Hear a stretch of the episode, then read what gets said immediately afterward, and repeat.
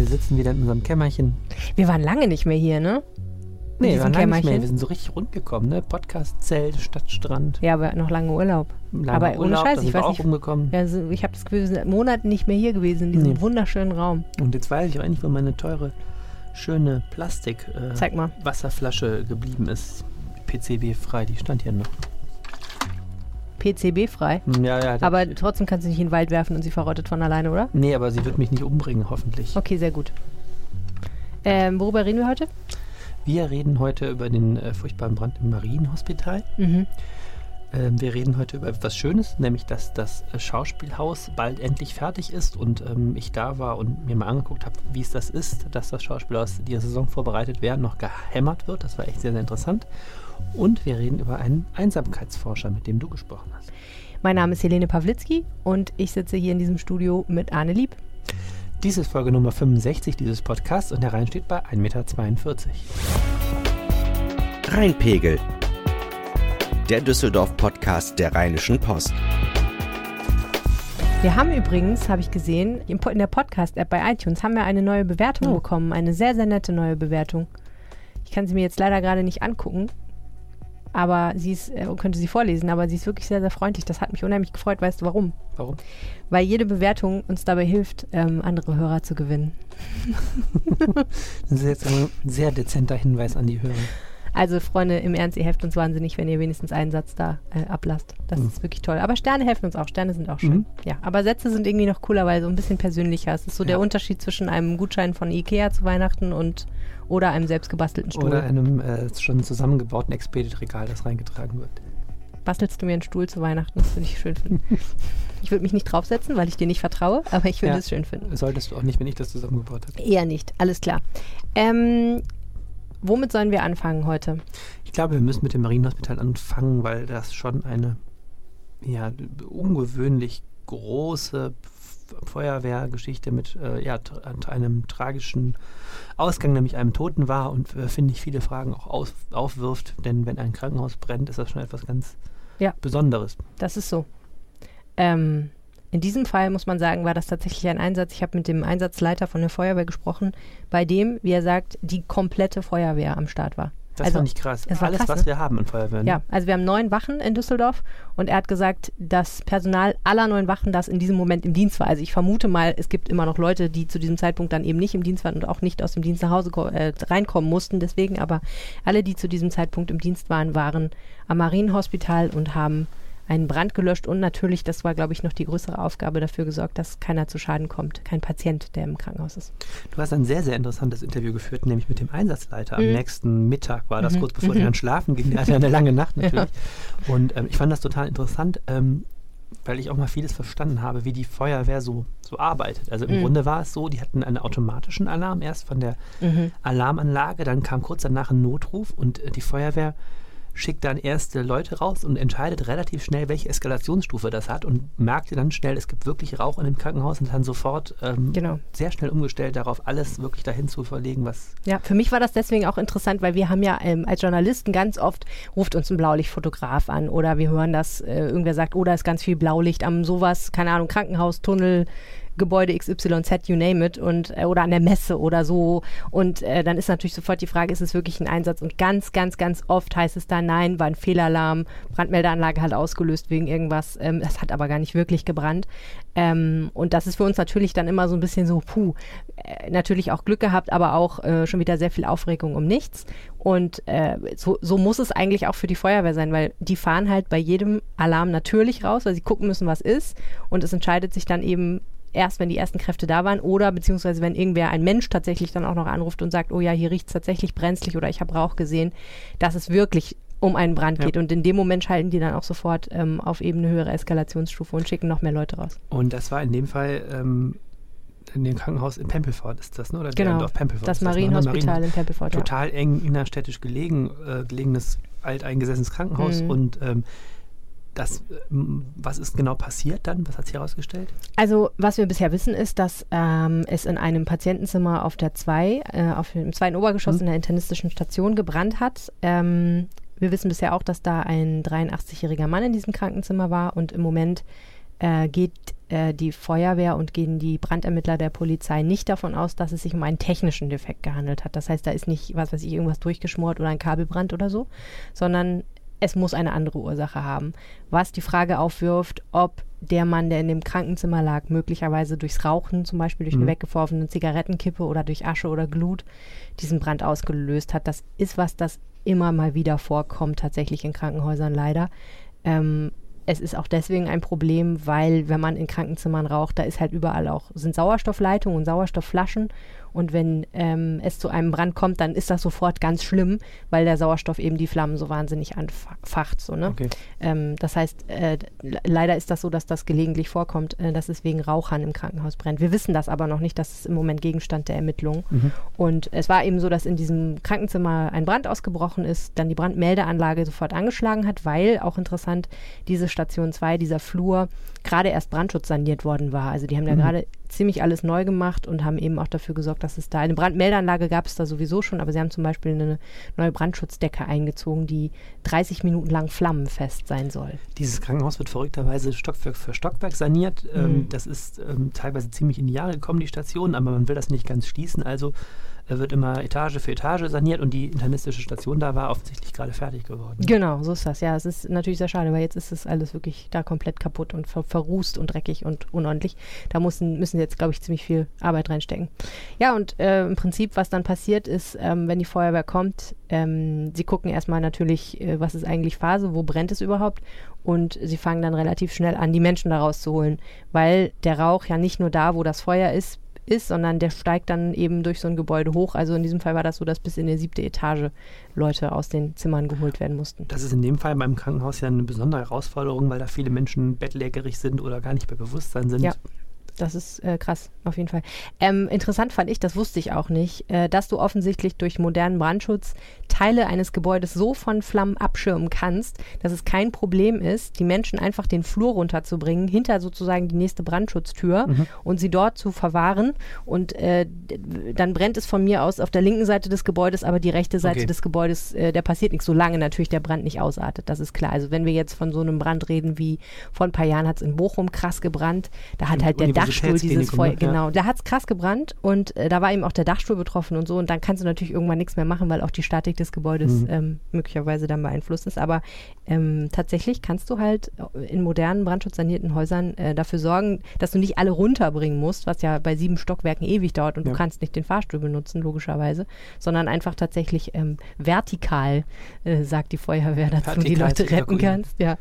Und genau, das haben die dann auch gemacht. Ein paar Leute haben sie auch auf den Parkplatz gebracht. Da standen so Betten, da gab es ein Bild, ne? Da standen so Betten, also so Patientenbetten auf dem Parkplatz. Rettungsstation errichtet. Und einige Menschen waren auch so schwer verletzt, dass sie tatsächlich in andere Krankenhäuser bringen mussten. Die hätten sie nicht auf dem Parkplatz versorgen können.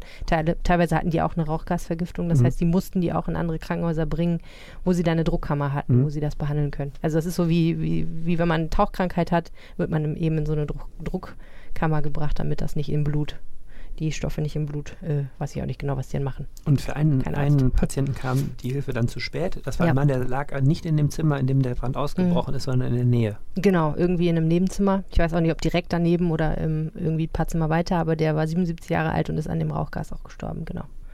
Das war so. Den konnten sie nicht mehr retten. Insgesamt muss man aber sagen, ist die Feuerwehr zufrieden damit, wie das abgelaufen ist, weil es offenbar so war, dass sie auf der einen Seite, sagen wir, die Vorgespräche, die wir immer mal wieder führen mit den Krankenhäusern, haben offenbar Wirkung gezeigt. Das heißt, das Personal wusste da, was Phase ist, was sie machen müssen, haben schon selber Leute rausgebracht und so, das hat uns total geholfen. Und sie sagen auch, sie sind gut zurechtgekommen mit dem, was sie da an Verletzungen vorgefunden haben, der Rettungsdienst. Und sagen auch, sie haben in eigentlich relativ kurzer Zeit alles abgehandelt, was da war. Also alle Menschen, die versorgt werden mussten, hatten sie nach so 2 Stunden oder so versorgt. Was ja bei einer krassen Erkrankung und bei dem Gedanken, dass du einfach auch vielleicht möglicherweise viele Leute in andere Krankenhäuser transportieren musst, schon anständig ist. Ich fand an deinem Interview sehr eindrucksvoll, wie der Einsatzleiter schilderte, dass die Feuerwehr eben ankommt, nicht weiß, was sie erwartet, zugleich natürlich unter totalem Zeitdruck ist. Das ist klar bei einem Brand, der sich ausbreitet. Und der erklärte ja nochmal, dass eben auch dann unheimlich wichtig ist, dass vor Ort dann das Pflegepersonal zum Beispiel sofort die Informationen weitergibt, wer befindet sich wo, wer braucht Hilfe, in welcher Weise, also dass die Feuerwehr total darauf angewiesen ist, dass vor Ort sie mit Informationen versorgt wird und dass das offensichtlich in dem Fall ganz gut geklappt hat. Ne? Ja, genau. Also ich glaube auch, total wichtig sind diese Rückmeldungen. Also die Feuerwehrleute geben ganz, ganz häufig, glaube ich, einfach zurück in die Leitzentrale und zum Einsatzleiter, was sehe ich, was höre ich. Also zum Beispiel war es so, dass der erste Trupp, der da eben oben war und geguckt hat, was ist da los, versucht hat zu löschen, gesagt hat, das geht irgendwie nicht so gut und wir glauben, das hat damit zu tun, dass da Sauerstoff austritt, beziehungsweise ein die Flammen entfachendes Gas, was im Krankenhaus sehr wahrscheinlich Sauerstoff ist. Und daraufhin haben die dann eben sofort so nach 10 Minuten, 10 Minuten nachdem der Einsatz begonnen hat, gesagt, okay, wir müssen diese Leitung irgendwie abschiebern. Und wussten dann eben auch gleich, an wen sie sich wenden können. Die Haustechnik war dann gleich da und dann war doch so ein bisschen die Frage, kannst du nur diese eine Leitung zu dieser einen Station abschiebern oder musst du dann das ganze Haus irgendwie vom Sauerstoff nehmen, was ja auch wieder ein Problem ist, weil andere Leute hängen ja vielleicht an dem Sauerstoff und brauchen den. Also ne, das ist dann so die Frage, aber dass du dann weißt, mit wem rede ich, wo finde ich die Pläne, vielleicht kennt auch schon jemand die Pläne und so weiter und so fort. Das ist natürlich total wichtig. Das kannst du nur im Vorhinein klären, das kannst du nicht dann klären. So, ne? Was ich dann auch noch gelernt habe, die Leitstelle, wenn alle Feuerwehren bei einem Großeinsatz sind, wird die Freiwillige Feuerwehr und die Feuerwehren der umliegenden Kommunen werden informiert, denn im Falle eines zweiten Brands zur selben Zeit muss ja auch noch irgendwer da sein. Ja, also in diesem Fall war das so, dass die Kommunen, die Feuerwehren der anderen Städte wurden informiert, weil sie gesagt haben, es könnte sein, dass wir 100 oder mehr Leute wegtransportieren müssen und das schaffen wir nicht alleine. Das heißt, da brauchen wir den Rettungsdienst von anderen Feuerwehren. Das heißt, da sind dann auch, ich glaube, welche aus Mettmann und Neuss gekommen, Kreis Mettmann und Neuss gekommen, da mitgeholfen. Die Freiwillige Feuerwehr wird dann in Vollalarm versetzt, wenn klar ist, unsere ganzen Wachen sind entblößt, wie der Einsatzleiter Kassenhahn, mit dem ich gesprochen habe, es genannt hat, die dann tatsächlich erstens ihre Gerätehäuser bemannen und zweitens die Wachen. Also da ist dann jemand und er hat zu mir gesagt, wir wären auch auf ein zweites Großereignis vorbereitet gewesen. Also es wäre jetzt, was weiß ich, wenn es jetzt eine Explosion am Flughafen gegeben hätte oder was, oder da landet ein Brand, wobei dann ist die Flughafenfeuerwehr wahrscheinlich am Start. Aber ne, also wenn jetzt noch was anderes, riesengroßes, Schlimmes passiert wäre, dann wäre selbst dann noch die Versorgung in Düsseldorf gewährleistet gewesen. Ist zum Glück in der Nacht nicht. Nee. Wobei wir jetzt schon den nächsten Brandtoten eine Nacht später zu beklagen haben in Düsseldorf. Ja, ich komme gerade aus Flingern Süd, wo an der Erkrather Straße es in der Nacht eine Verpuffung gegeben hat. Ich habe gelernt, es ist nicht eine Explosion, sondern eine Verpuffung. Ich weiß eigentlich nicht so genau, wo der Unterschied ist. Genau, in einem zweiten Obergeschoss von einem Haus, aus bisher vollkommen ungeklärter Ursache. Wir wissen nicht, warum. Aber da ist ein Mann gestorben, ein 75-Jähriger, der offenbar auch in der Wohnung, wo diese Verpuffung war, gewohnt hat. Warum es da zu diesem Brand gekommen ist und wie der genau gestorben ist, wissen wir bisher noch nicht. Im Moment laufen aber da Ermittlungen. Also als ich dann heute da war, habe mit ein paar Nachbarn gesprochen und mich da so ein bisschen umgeguckt. Da waren auch 2 Polizisten, die eben dieses Haus bewachen, weil es ist ja ein Tatort im Prinzip. Ne? Also die Frage ist ja, da hat ja jemand irgendwas fahrlässig oder absichtlich getan, was andere Leute zu Schaden gebracht hat oder hätte zu Schaden bringen können. Und das klärt die Polizei jetzt eben. Wir müssen dazu sagen, dass heute Mittwoch ist. Wir erlauben uns diese Woche mal den Podcast schon mittwochs aufzunehmen. Richtig, ja. Also wenn ihr das hört, wissen wir vielleicht schon, was die Ursache ist. Dann müsst ihr auf RP Online gucken. Ihr Menschen da draußen. Kommen wir zu einem positiveren Thema. Ja, ich war noch nie im Schauspielhaus. Was? Im Düsseldorfer. Ich war noch nie im Schauspielhaus. Weil ich bin mir ziemlich sicher, dass sozusagen in dem Moment, wo ich hier angefangen habe zu arbeiten in Düsseldorf und das für mich so in Frage gekommen wäre, die angefangen haben, da zu bauen. Ja, die vor allem auch künstlerisch abzubauen und dann auch noch das Gebäude. Und so. Ich weiß nicht, wie lange sind die da schon am Gang zu Gange? Ewig, um 3 Tage. Also Dezember 2017 hat diese Sanierung der Fassade angefangen, aber davor haben sie schon die Haustechnik gemacht und davor sind sie auch schon ausgezogen, weil ja nebenan gebaut wird. Alles klar. Also, man muss immer 2 Sachen jetzt erstmal, weil sie gleich heißen, auseinanderfrieseln. Das Schauspielhaus ist einerseits natürlich diese Institution, die Theater spielt, das Schauspielhaus ist aber auch das Gebäude. Mhm. Also das Schauspielhaus, wir reden von dem Gebäude. Genau, weil ich so enttäuscht, erstmal, dass du noch nie da warst, weil ich das Gebäude so toll finde. Obwohl ich es früher eigentlich auch immer etwas wenig einladend fand, aber wenn man sich ein bisschen mal damit genauer beschäftigt, was ich in den letzten Jahren wegen dieser Sanierung immer mal wieder getan habe, es ist schon toll. Mhm. Dieses Schauspielhaus sieht so ein bisschen aus von innen wie so eine Filmkulisse für James Bond Jagd Dr. No irgendwie. So Ende der 60er, Zeit. Ende der 60er viel Beton, so Polyestermöbel.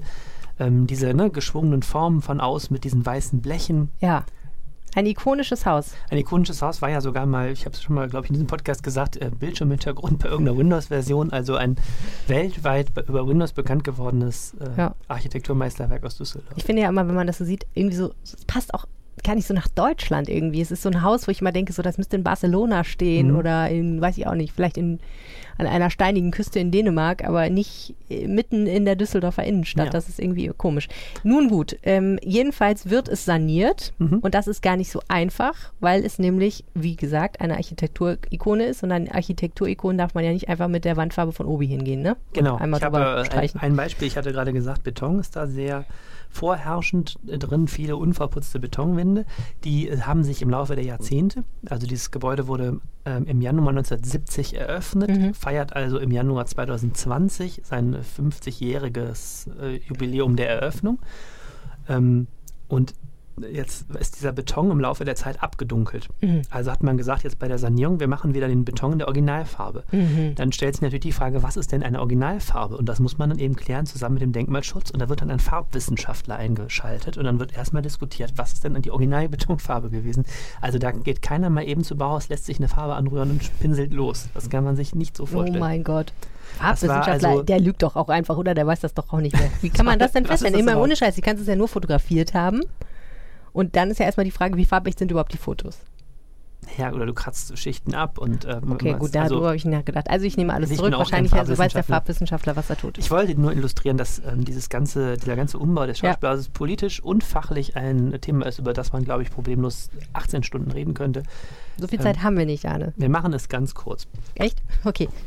Du warst da. Ja. Schon zum Mehrfach warst du schon da und jetzt nochmal. Ja, ich begleite den Fall und Wiederaufstieg des Schauspielhauses seit vielen Jahren. Also das Schauspielhaus war in einer schweren künstlerischen Krise einige Jahre. Wir hatten einen Intendanten aus Schweden, Staffan Holm, der mit dem Publikum fremdelte, wegen Burnout zurücktrat. Der Nachfolger übergangsweise war der Geschäftsführer, der dann auch künstlerischer Direktor war. Der musste dann gehen, weil das Schauspielhaus plötzlich insolvent war, hatte Millionen Schulden. Dann gab es eine Übergangszeit, wo ein hochbetagter ehemaliger Intendant aus den 1980er Jahren, Günther Beelitz, nochmal so ein bisschen das Geschäft geführt hat. Und 2016 ist dann erstmals wieder ein neuer Intendant angetreten mit Perspektive, Wilfried Schulz, der aber dann erstmal gar nicht in dieses Haus konnte.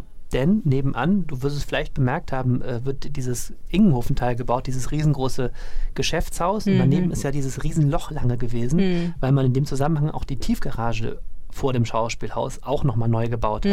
Und damit war ja undenkbar, dass du da Theater spielst, während daneben die Tiefgarage aufgebohrt wird. Also war dieses Schauspielhaus, also im Sinne von Spieltheater, ein Schauspielhaus ohne Schauspielhaus. Verrückt. Ne? Und deswegen eigentlich heißt es Schauspielhaus ohne Schauspiel, oder? Ja, ein Schauspiel ohne Haus oder was auch immer. Oder andersrum, ja. Ne, die sind ja jetzt für ein paar Jahre ans Zentral vor allen Dingen gezogen, da die Zweitspielstätte am Hauptbahnhof. Das heißt, Herr Schulz kam nach Düsseldorf und musste wirklich hier, ich habe geschrieben, vielleicht sich mehr mit Baufragen beschäftigen als mit Kunst, weil das war auch alles hochpolitisch, denn eigentlich war nicht geplant gewesen, um auf das Schauspielhaus in der Zeit zu sanieren. Dann dämmerte aber langsam ein, dass es vielleicht nicht so gut aussieht, auch wenn nebenan neue Architekturikone da entstanden ist von diesem Christoph Ingenhofen, dieses Ingenhoven-Tal und dann das Schauspielhaus mit der verrosteten Fassade da immer noch steht. Also hat die Politik und auch mit vielen Spenden der Bürgerschaft sich dann doch entschieden, dieses Haus zu sanieren. Warum hat man nicht nur die Fassade schön gemacht, sondern das ganze Ding? Also man hatte die Haustechnik sowieso schon gerade gemacht, das kostete auch schon mal den ersten, Pi mal Daumen, 20 Millionen Euro. Dann hat man Dach und Fassade gemacht und hat sich entschieden, das mal richtig zu machen. Das ist also diese Bleche echt abzunehmen, die werden richtig ersetzt. Also das hat man sich mal für die große Lösung entschieden, hat es nicht nur geflickt oder nochmal drüber lackiert. Und dann gab es eben die Überlegung, wenn das Gebäude sowieso jahrelang geschlossen ist, wäre es dann nicht auch klug, auch innen gleich mitzumachen. Denn man neigt bei öffentlichen Gebäuden immer zu so einer Salamitaktik zu sagen, dann ist es nicht so teuer, wir machen jetzt diesmal nur das große Haus, dann machen wir in 10 Jahren das kleine Haus und so. Und dann gab es eben auch die Überlegung, wenn wir schon da rangehen, lass es uns einerseits sanieren, lass uns aber mal ein paar Sachen auch verbessern. Das war auch politisch eine hoch schwierige Diskussion, denn das Gebäude ist denkmalgeschützt, das heißt, jeder Eingriff, der muss abgestimmt werden. Ein Beispiel im Foyer. Das Foyer befindet sich nicht nach vorne zu dem Gründgensplatz, sondern nach hinten zum Hofgarten. Mhm. Da gibt es jetzt nicht mehr diese dunkelbraunen Scheiben, sondern Klarglas. Ja. So kommt endlich mal Licht rein. Hurra. Das darf es aber nicht einfach, weil... Nee, ich wollte gerade fragen, das hätten die gedurft? Sowas musst du dann einzeln, muss ich da hinsetzen und sagen, lieber Denkmalschutz. Please, wir wissen, es war, aber Licht wäre super. Ne? Oh. Und so. Oder es gibt jetzt auch einen Aufzug im kleinen Haus. Das musst du dir jetzt alles genehmigen lassen. Und so weiter. Also es gibt viele Sachen. Das heißt, wenn das Schauspielhaus jetzt wieder eröffnet, ist es eine Sanierung und Modernisierung gleichzeitig. Und Herr Schulz, kann der dieses Schauspielhaus überhaupt noch sehen? Ich meine, man fängt ja an, auch solche Sachen zu hassen, wenn man sich damit wider Willen mehr oder weniger beschäftigen muss. Ich habe ihn auch schon gefragt, ob bei ihm eine große Leere entsteht, wenn das endlich saniert ist, weil er kennt es ja gar nicht. Fertig, ne? Er sagt nein. Ich habe auch noch andere Sachen zu tun im Leben. Ja, was ich jetzt so toll fand, deswegen war ich die Woche da. Also Herr Schulz hat eine ziemlich gute Strategie verfolgt. Er hat sich nämlich zusichern lassen, was ziemlich teuer war, dass das Schauspielhaus nie so ganz aufgegeben hat. Also die vielleicht spektakulärste Inszenierung seiner Zeit hier ist diese Inszenierung von Der Sandmann von Robert Wilson, immer ausverkauft, wirklich auch ganz, ganz, ganz toll. Die hat zur Hochzeit der Baustelle in dem Schauspielhaus stattgefunden. Da hat man für einzelne Abende dem Schauspielhaus erlaubt, in sein Gebäude zurückzukommen. Mhm. Und das hat der Wilfried Schulz auch durchaus auch taktisch, strategisch verstanden, dass man immer mal auch die Leute dahin lockt und immer auch mal wieder ein Zeichen gibt, dass wir dieses Gebäude nicht ganz aufgegeben haben. Ne? Ja, klar. So, und jetzt ist Folgendes passiert. Nach den Theaterferien ist das Schauspielhaus komplett zurückgezogen in dieses Gebäude. Was noch eine Baustelle ist. Genau. Und die Spielzeit wird jetzt eröffnet mit Dantons Tod am 20.09. In dem Schauspielhaus. Und das Irre ist, das Schauspielhaus ist eben noch eine Totalbaustelle. Diese berühmte weiße Blechfassade hängt teilweise noch gar nicht. Da siehst du nur das bloße Mauerwerk. Mhm. Und ich war jetzt die Woche eben, bin ich mit Wilfried Schulz da durchgegangen. Das sieht aus wie 4 Wochen vor deinem Einzug zu Hause. Also alles ist abgeklebt mit Malerplanen. Ja, weißt du denn, wie das bei mir aussah? Also so sah es bei mir zumindest aus. Nee, aber der Fliesenleger ist noch da. Dann ist da, wo die Garderobe sein soll, da hängen noch die Kabel aus der Wand, wo noch gar nichts da ist. Und gleichzeitig proben die im großen Saal für die Öffnungsinszenierung. Ja, und der Deal ist jetzt, die Arbeiter dürfen 24 Stunden am Tag jetzt oder müssen da jetzt reinhauen, damit sie die Termine schaffen, müssen aber in 2 4-Stunden Fenstern am Tag, also 10 bis 14 Uhr, glaube ich, nach 10 bis 22 Uhr, schön leise sein und nicht den ganz großen Bohrer rausholen, damit der Regisseur Armin Petras und das Ensemble dann auch irgendwie das eigene Wort verstehen auf der Bühne. Also total verrückt, aber Wilfried Schulz wollte es so, weil das eben ermöglicht, dass, obwohl ja auch die Großbaustelle drumherum noch läuft, also der Platz ist noch nicht gestaltet, das Ingenhoven-Tal ist noch lange nicht fertig. Das heißt, das Schauspiel spielt jetzt im Schauspielhaus auf der Baustelle. Und das ist natürlich echt, finde ich, eine sehr reizvolle Sache. Und dann zum 50-jährigen Bestehen am 16. Januar ist das, glaube ich, 2020.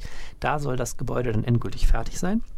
Und dann im nächsten Sommer soll auch der Platz und das Ingenhoven-Tal fertig sein. Und dann haben wir da im Herzen der Innenstadt ein komplett neues bzw. saniertes Ensemble, das uns Düsseldorfer dann endgültig zu architektonischem Weltruhm verhelfen wird. Ich sehe schon, da müssen wir auch nochmal einzeln was drüber machen. Das wird nächstes Jahr eines der bestimmenden Themen werden. Wenn dieses Ensemble fertig ist, ist der Platz gelungen mit der Platzgestaltung, ist dieses Ingenhoven-Tal eine gute Idee, verdeckt dieses Ingenhoven-Tal eigentlich nicht in Wahrheit das Schauspielhaus. Ich glaube, da wird nächstes Jahr sehr, sehr viel zu diskutieren sein. Aber gute Nachricht ist zumindest, wir haben wieder ein Schauspielhaus. Yay! Yeah. Okay, cool. Finde ich gut. Müssen wir da mal hingehen. Sehr gut. Helene, wolltest du sagen? Weil du immer so anfängst. Ich habe ein Interview geführt. Nein, Entschuldigung.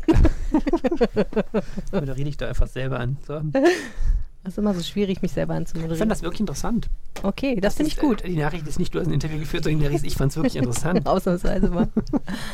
Du hast einen Einsamkeitsexperten interviewt. Richtig. Tatsächlich kein Einsamkeitsforscher in dem Sinne, wobei er Psychologe ist. Und deswegen kann man ihn, aber er ist nicht direkt ein Forscher im Sinne von, er will etwas herausfinden, sondern er will ein Problem lösen. Also er ist mehr ein Politiker als ein Forscher. Das Problem ist Einsamkeit im Alter. Richtig. Der Mann ist, wie gesagt, Psychologe, sogar Psychotherapeut und hat seine Praxis in Karlstadt und er ist außerdem im Seniorenrat. Und dort leitet er einen Arbeitskreis zum Thema Einsamkeit im Alter und möchte eben gerne, dass es in Düsseldorf besser wird mit diesem Thema. In Karlstadt? Ach, in der Karlstadt? Ja. Ah, ich dachte, bei Karlstadt. Okay. Ja, das ist ehrlich gesagt etwas, was ich mich immer schon frage. Nein, der Stadtteil heißt Karlstadt. Nein, aber es ist die Karlstadt. Ja, das ist eben die Frage. Es ist ein Stadtteil, der heißt Karlstadt. Wenn man sagt in Flingern, müsste man ja eigentlich auch in Karlstadt sagen. Nee, sagt man aber nicht. Man sagt in der Karlstadt. Man sagt bei Karlstadt. Du sagst das nicht, aber du bist ja auch Wuppertaler. Jetzt du bist ja auch in der Wuppertal. Ach nee, doch nicht. Nein, okay, wie auch immer. Also jedenfalls in der Karlstadt hat er seine Praxis und ich habe mich dort mit ihm getroffen und darüber gesprochen, warum das überhaupt so ein großes Problem ist. Mhm. Und?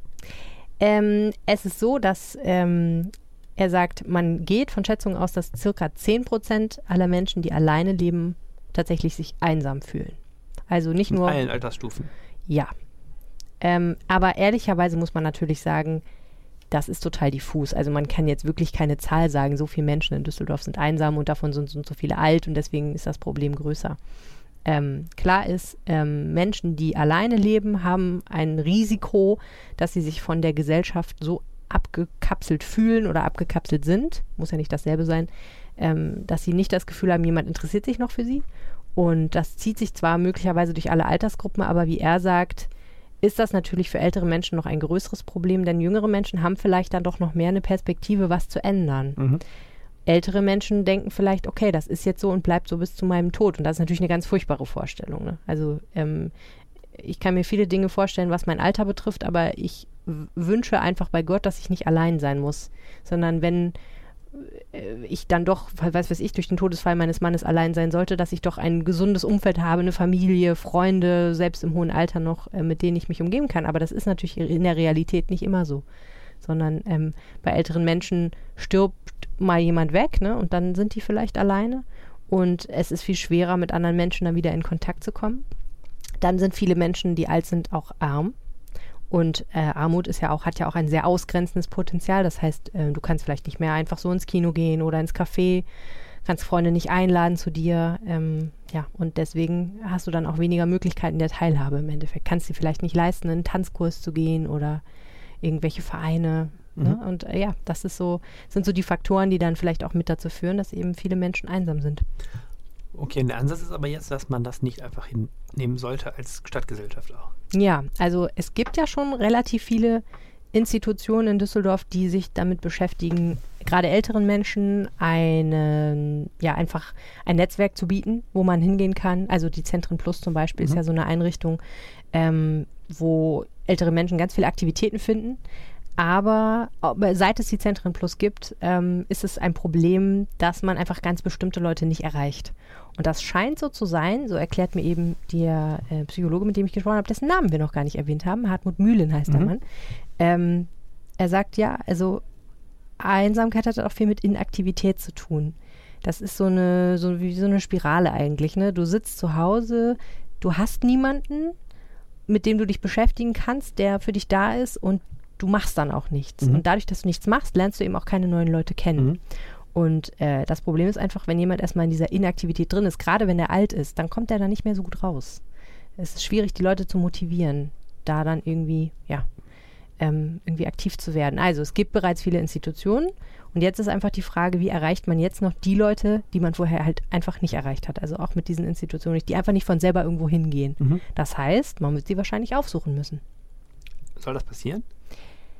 Ja, und zwar ist im Moment die Idee, dass, also der Arbeitskreis Einsamkeit im Alter trifft sich mit Menschen, die sowieso zu tun haben mit einsamen Leuten. Postzusteller, Essenslieferanten, Friseure, Einzelhändler, also was weiß ich, Busfahrer, ne? Also alle Leute, die, wenn dieser Mensch sich irgendwie vor die Tür bewegt oder einen Service bei sich zu Hause wahrnimmt, irgendwas mit dem zu tun hat. Und mindestens die Post kommt ja. Also die muss ja nicht bestellen. Wenn dir wenn du irgendwann mal einen Brief von irgendjemandem kriegst, kriegst du ja irgendwann mal Kontakt mit dem Briefzusteller. Wobei die ja so irren Zeitdruck haben. Ja, das stimmt. Aber die Postzusteller, die mit diesem Arbeitskreis zu tun haben, sagt Herr Mühlen, haben tatsächlich gesagt, wir merken das. Es gibt Menschen, die sind einsam und wir merken das daran, dass die auf uns warten und mit uns reden wollen. Also wenn wir klingeln, dann machen die Tür auf und kommen. Ich weiß nicht, wie du es machst. Also wenn die Post kommt, dann mache ich die Tür auf und rufe Danke und dann mache ich die Tür wieder zu. Ich habe jetzt kein tiefes Bedürfnis, mit dem Postboten längere Gespräche zu führen. Aber ja, und er sagt, das ist eben so ein Punkt. Wir wollen gerne ein Netzwerk bilden. Die Ärzte gehören auch natürlich dazu. Und die erstmal darauf aufmerksam machen, dass dieses Einsamkeitsproblem existiert. Und dafür sorgen, dass die eben auch vielleicht die Leute mal mehr ansprechen, die vielleicht mal irgendwo mit hinnehmen, die auf Angebote aufmerksam machen. Das ist, glaube ich, noch nicht so konkret, was da passiert. Der andere Teil ist, es gibt in Düsseldorf jetzt eine Kampagne. Und da geht es so ein bisschen darum, dass wir alle in der Nachbarschaft ein bisschen mehr aufeinander achten. Und das finde ich eigentlich den interessanten Ansatz, weil das ja dich und mich und alle anderen Menschen betrifft, die irgendwo in Düsseldorf wohnen. Ich war ja gerade bei dieser Verpuffung in Flingern und ich habe die Nachbarn gefragt, wissen Sie eigentlich, wer da wohnt? Und keiner von denen wusste das. Mhm. Keiner wusste, wer unmittelbar nebenan im 2. Stock wohnt. Ich meine, geht mir auch so, ne? Also ich wüsste jetzt auch nicht, wenn jetzt, was weiß ich, wenn mich jemand fragen würde, wer wohnt nebenan im 3. Stock, ich wüsste es im Moment noch nicht. Ich wohne auch noch nicht so lange da. Ich weiß nicht, geht's dir auch? Wie geht's dir damit? Ich wohne schon so lange da, wo ich wohne, dass ich zumindest, ich weiß nicht, wer in welcher Etage wohnt, aber ich kenne schon eine Menge Leute, wenn die über die Straße laufen, dass ich weiß, dass die meine Nachbarn sind oder dass ich auch mit ihnen Kontakt hatte und mit ihnen spreche. Ja. Das ist natürlich da in der Erkrather Straße auch eine relativ hohe Bebauung und Hauptstraße und so kann ich mir vorstellen, dass das relativ anonym da ist, hätte ich auch getippt. Ja. Aber ne, also ich glaube, wir kennen unsere Nachbarn alle nicht und ein bisschen kann ich das verstehen. Wenn man den ganzen Tag arbeitet und mit Leuten zu tun hat und dann ist man im dicken Verkehr oder man steht in einer vollgestopften U-Bahn, dann will man vielleicht einfach nur nach Hause fahren und die Tür hinter sich zumachen und nur noch mit seinen Freunden und seinen Verwandten sprechen und sonst am liebsten eigentlich mit gar keinem mehr. Oder gar nicht mehr sprechen. Ja, genau. Und insofern, und dann hat Smalltalk ja auch so einen schlechten Ruf. Also es hat ja, ist ja einfach so, sich auf die Straße zu stellen, im Rheinland ja nicht mal so sehr, aber so grundsätzlich so, sich auf die Straße zu stellen, einfach mal ein bisschen Blödsinn mit dem anderen zu quatschen, das ist ja nicht so, aber ich glaube, eigentlich müssten wir das alle wieder lernen, weil in dieser super engen Stadt, in der wir leben, klar kann man sagen, wir wollen alle in unseren Wohnungen unsere Ruhe haben und müssen nicht unbedingt alle aufeinander hocken und ich will auch nicht, dass mein Nachbar seine Nase in meine Angelegenheiten steckt, aber auf der anderen Seite, wenn ich jetzt überlegen würde, ich wäre tatsächlich allein und meine Kinder würden weit weg wohnen und mein Mann wäre gestorben, dann würde ich mir natürlich schon wünschen, dass ich ein bisschen Zugang zu den Leuten hätte, die in meinem Haus wohnen. Dass die auch merken, wenn ich tot auf dem Teppich liege. Ja. Ne? Das ist ja auch so ein Problem. Ja. Aber das stimmt, man muss Smalltalk auch irgendwie bewusst, also wenn einen Nachbarn ansprechen, kann man ja immer stehen bleiben oder weitergehen. Man muss Smalltalk schon auch bewusst wollen oder auch dafür bereit sein sozusagen. Ich glaube sogar, man muss es lernen. Also ich glaube, es kann gar nicht jeder, glaube ich tatsächlich. Man weiß ja, also ich kenne Leute, die sagen, ich weiß ja nicht, was ich dann sagen soll. So, ich meine, mir fällt es nicht schwer, weil es mein Beruf eigentlich auch ein bisschen so Interviews führen im Prinzip. Man muss sich einfach immer lustvoll mit Leuten über das Wetter unterhalten, das geht immer. Oder über den Rheinpegel. Der Rhein steht schon wieder so niedrig da, wieder nicht geregnet. Ja, ich habe irgendwann gelesen, wenn du Besuch auch jetzt hier hast, zu einem Termin irgendwo gelesen, die Türöffnerfrage ist ja, haben Sie gut hergefunden? Das ist ja, funktioniert, wird man ja ständig auch gefragt, wenn man so professionell irgendwo eingeladen ist und haben Sie es gut gefunden oder so? Das ist die Eröffnungsfrage zu Smalltalk. Darf ich dir mal sagen, dass ich diese Frage komplett bescheuert bin? Gemeinsam über die Rheinbahn, ich auch, aber es funktioniert. Man kann gemeinsam über die Rheinbahn reden. Natürlich habe ich gut hergefunden. Deswegen kann man über dein Navigationsgerät reden, das ist eine Türöffnerfrage. Ganz toll. Gegen Einsamkeit. Was ich auch witzig finde, ist, wenn Leute anfangen, mir sehr, sehr kleinteilig zu beschreiben, wo ich irgendwo hinfinde, wenn ich sage, ich komme vorbei.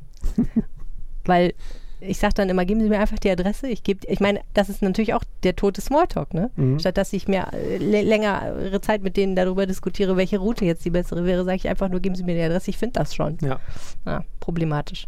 Also, ich fand das spannend, weil ich bin nicht einsam, im Gegenteil, aber ich glaube, keiner ist gefeit davor, das zu werden. Interessanterweise auch Leute, die in Beziehungen sind, können einsam sein, sagt der Psychologe Hartmut Mühlen. Noch während sie in der Beziehung sind, ja, also weil, ohne Verlust des Partners. Genau, also weil es ist nicht notgedrungen so, du lebst mit jemandem zusammen, du bist nicht einsam, du kannst dich trotzdem einsam fühlen, wenn ihr nichts mehr zu reden habt oder okay, aber so. Diese Kampagne ist jetzt also eine Kampagne, die soll dafür sensibilisieren. Ja, ich habe leider gerade den Namen vergessen. Ich glaube, hallo, haben Sie schon mit Ihrem heute schon den Nachbarn gesehen, heißt die, glaube ich, so in dem Stil. Genau, ja, und ich habe gedacht, hey, coole Idee. Klingelt doch mal bei euren Nachbarn. Und für uns bräuchte man eine Smalltalk-Schule, um das Ganze zu vertiefen. Ich glaube, wir beide haben kein Problem mit Smalltalk. Wenn ihr mal ein wenig Smalltalk mit uns betreiben wollt, dann ruft uns an. Wir haben einen Anrufbeantworter. Wir freuen uns, von euch zu hören. Wir rufen nicht zurück, aber wir spielen eure Nachricht. Haben wir auch schon gemacht, das ist richtig. Wir spielen eure Nachricht ab hier im Rheinpegel unter 0211 könnt ihr uns anrufen 97634164. Ich wollte gerade sagen, ihr könnt uns auch auf dem altmodischen Weg über Twitter erreichen, aber das stimmt irgendwie auch nicht. Also ihr könnt uns auch über Twitter erreichen. Helene heißt @HelenePawlitzki, ich heiße @ArneLieb. Jawohl. Ihr könnt uns auch über Facebook schreiben. Die Facebook-Seite heißt RP Düsseldorf. Oder ihr schreibt uns eine E-Mail an düsseldorf@rheinische-post.de. Genau. Das war der Rheinpegel für diese Woche. Vielen Dank fürs Zuhören. Auf Wiedersehen. Tschüss. Mehr im Netz. Alle Nachrichten aus der Landeshauptstadt findet ihr auf rp-online.de/Düsseldorf.